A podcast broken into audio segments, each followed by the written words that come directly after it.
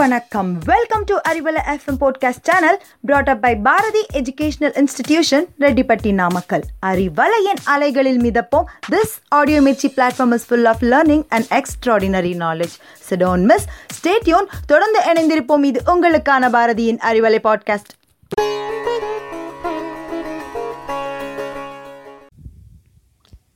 மலரும் காலை நேரம் மகிழ்ச்சியாக மலரட்டும். அறிவலை நேயர்களுக்கு இனிய காலை வணக்கம். நாம் இன்னைக்கு எதை பற்றி பார்க்க போகிறோம் அப்படின்னு பார்த்தீங்கன்னா பூச்சிகளை பற்றிய ஒரு சில சுவாரஸ்யமான தகவல்கள் தான். இந்த உலகத்தில் சுமார் ஏழு லட்சத்தி ஐம்பதாயிரம் வகையான பூச்சிகள் இருக்குது அதை தவிர தினமும் பல பூச்சிகள் புதுசு புதுசாக கண்டுபிடிச்சிட்டு தான் இருக்காங்க. இந்த காலத்தை பூச்சிகளோட காலம் அப்படின்னே சொல்லலாம். அதாவது ஒரு மனிதனுக்கு இருநூறு கோடி பூச்சிகள் வீதம் விதவிதமான பூச்சிகள் இந்த உலகத்தில் வாழ்ந்துக்கிட்டு தான் இருக்குது இந்த பூச்சிகளை நாம் ஒழிக்கவே முடியாது. அவை நம்மோடு வாழ்ந்து தான் ஆகணும்.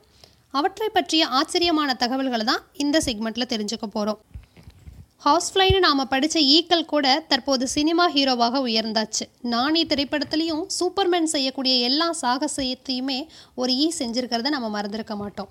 இது கற்பனையாக கம்ப்யூட்டர் கிராஃபிக்ஸ் மூலமாக உருவாக்குனாலுமே நஜத்துலேயுமே ஈக்களுக்கு சில அசாத்திய சக்திகள் இருக்க தான் செய்யுது. அதில் முக்கியமானது என்ன அப்படின்னு பார்த்தீங்கன்னா ஈக்களோட கண்கள் தான். இவற்றுக்கு மைக்ரோஸ்கோப் பார்வை இருக்குது மனிதர்களோட கண்களை விட பத்து மடங்கு அதிக வேகம் கொண்ட ரிஃப்ளெக்ஸ் ஈக்களோட கண்களில் இருக்குது அது மாதிரியே ஈக்களோட கண்களை காம்பவுண்ட் ஐஸ் அப்படின்னு சொல்கிறோம் இந்த கூட்டு கண்களில் நூற்றுக்கணக்கான அதுவும் ஆறு பக்க லென்ஸ் உடைய கண்கள் இருக்குது இந்த கூட்டு கண்கள் ஒன்றொன்றும் தனியாக தனிச்சிங்கக்கூடிய திறன் கொண்டவையாக இருக்குது ஒரே நேரத்தில் பல எதிரிகள் தாக்க வந்தாலும் ஈ ஈஸியாக எஸ்கேப் ஆயிரும்.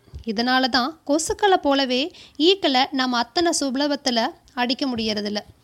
அதே மாதிரி ஹாவர்ஃப்ளைஸ் அப்படின்னு கூடிய சிறிய ஈக்கள் ஹம்மிங் பேர்ட் சிட்டுக்குருவி மாதிரி வேகமாக சிறகடிக்குமா. அதுவும் வினாடிக்கு ஆயிரம் தடவை இதோட சிறகுகளை அசைச்சு கொடுக்குமா. இன்று கொசுக்கள் இல்லாத நாடுகளே இல்லை அப்படின்னு தான் சொல்லணும்.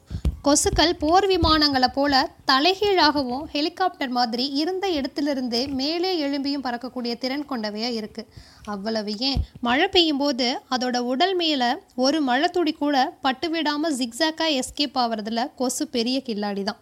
நம்மளோட உடலில் இருக்கக்கூடிய வெப்பத்தையும் நம்ம சுவாசித்து வெளியேற்றக்கூடிய கார்பன் டை ஆக்சைடையும் வச்சு தான் கொசுக்கள் நம்ம தேடி வருதான். அது மட்டும் இல்லாமல் கூடு கட்டுறதுல தேனீக்களோட கணித அறிவை பற்றிய பெரிய ஆராய்ச்சியே நடந்துக்கிட்டு தான் இருக்குதான் மனிதர்களாகிய நாம் மறந்துவிட்ட கூட்டு குடும்ப வாழ்க்கை முறையை பல லட்சம் ஆண்டுகளாக தேனீக்கள் தான் பின்பற்றிட்டு வருது. எறும்பில் மொத்தமாக பன்னெண்டாயிரத்துக்கும் அதிகமான வகைகள் இருக்குது அதோட எடையை விட இருபது மடங்கு எடையை சுமக்கக்கூடியதாக இருக்குது எறும்புகளுக்கு காது கிடையாது. அதே மாதிரி லங்ஸும் கிடையாது. அதோட உடம்புல உள்ள நுண் துளைகள் மூலமாக தான் ஆக்சிஜனை எடுத்துக்கிட்டு அதே துளைகள் வழியாக தான் கார்பன் டை ஆக்சைடை வெளியே விடுது. ராணி எறும்பு செத்து போச்சு அப்படின்னா அந்த கூட்டத்தில் இருக்கக்கூடிய எல்லா உயிரினங்களும் ஒரு சில மாதத்திலேயே அழிஞ்சு போயிருமா? மின்மினி பூச்சியில் ஒளிரக்கூடிய பொருள் பேர் என்ன அப்படின்னு பார்த்தீங்கன்னா லூசிஃபெரஸ். இந்த லூசிஃபெரஸ் அப்படிங்கிறது லூசிஃபெரஸுங்கிற என்சைமில் இருக்கக்கூடிய ஆக்சிஜன் ஏடிபி மெக்னீஷியம் இதெல்லாம் சேரும்போது தான் ஒளி கொடுக்குது. இதில் ஏதாவது ஒன்று குறைஞ்சிச்சு அப்படின்னாலும் ஒளி வராது. மின்மினி பூச்சி விட்டு விட்டு ஒளிர்வதற்கு காரணம் என்ன அப்படின்னு பார்த்தீங்கன்னா அந்த ஒளி உமிழ் உறுப்புக்கு செல்லக்கூடிய நரம்பு தூண்டல்கள் விட்டு விட்டு போகிறனால தான். இந்த ஒளி உமிழ்வின் போது வெப்பம் ஏதாவது ஏற்படுமா அப்படின்னா கிடையாது. இயற்கையாகவே இந்நிகழ்வு அந்த பூச்சிக்குள்ளே ஏற்படுது.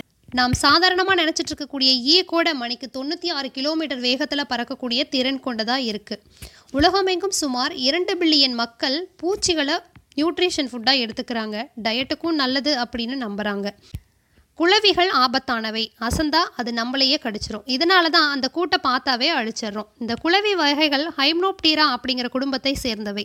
இந்த குடும்பத்தில் தனித்து வாழக்கூடிய பூச்சிகளும் உண்டு. கூட்டமாக வாழக்கூடிய பூச்சிகளும் உண்டு.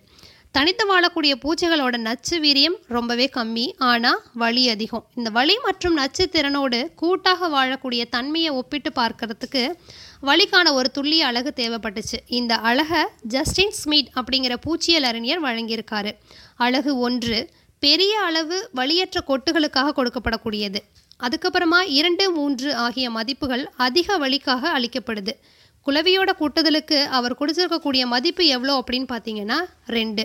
அழகு நான்கு அப்படிங்கிறது ரொம்ப உச்சபட்ச வழி. இது எந்த பூச்சிக்கு கொடுத்துருக்காரு அப்படின்னு பார்த்தீங்கன்னா தரண்டுலா குளவி மற்றும் போர்வீர குளவி இந்த பூச்சிகளுக்கு தான் கொடுத்துருக்காரு.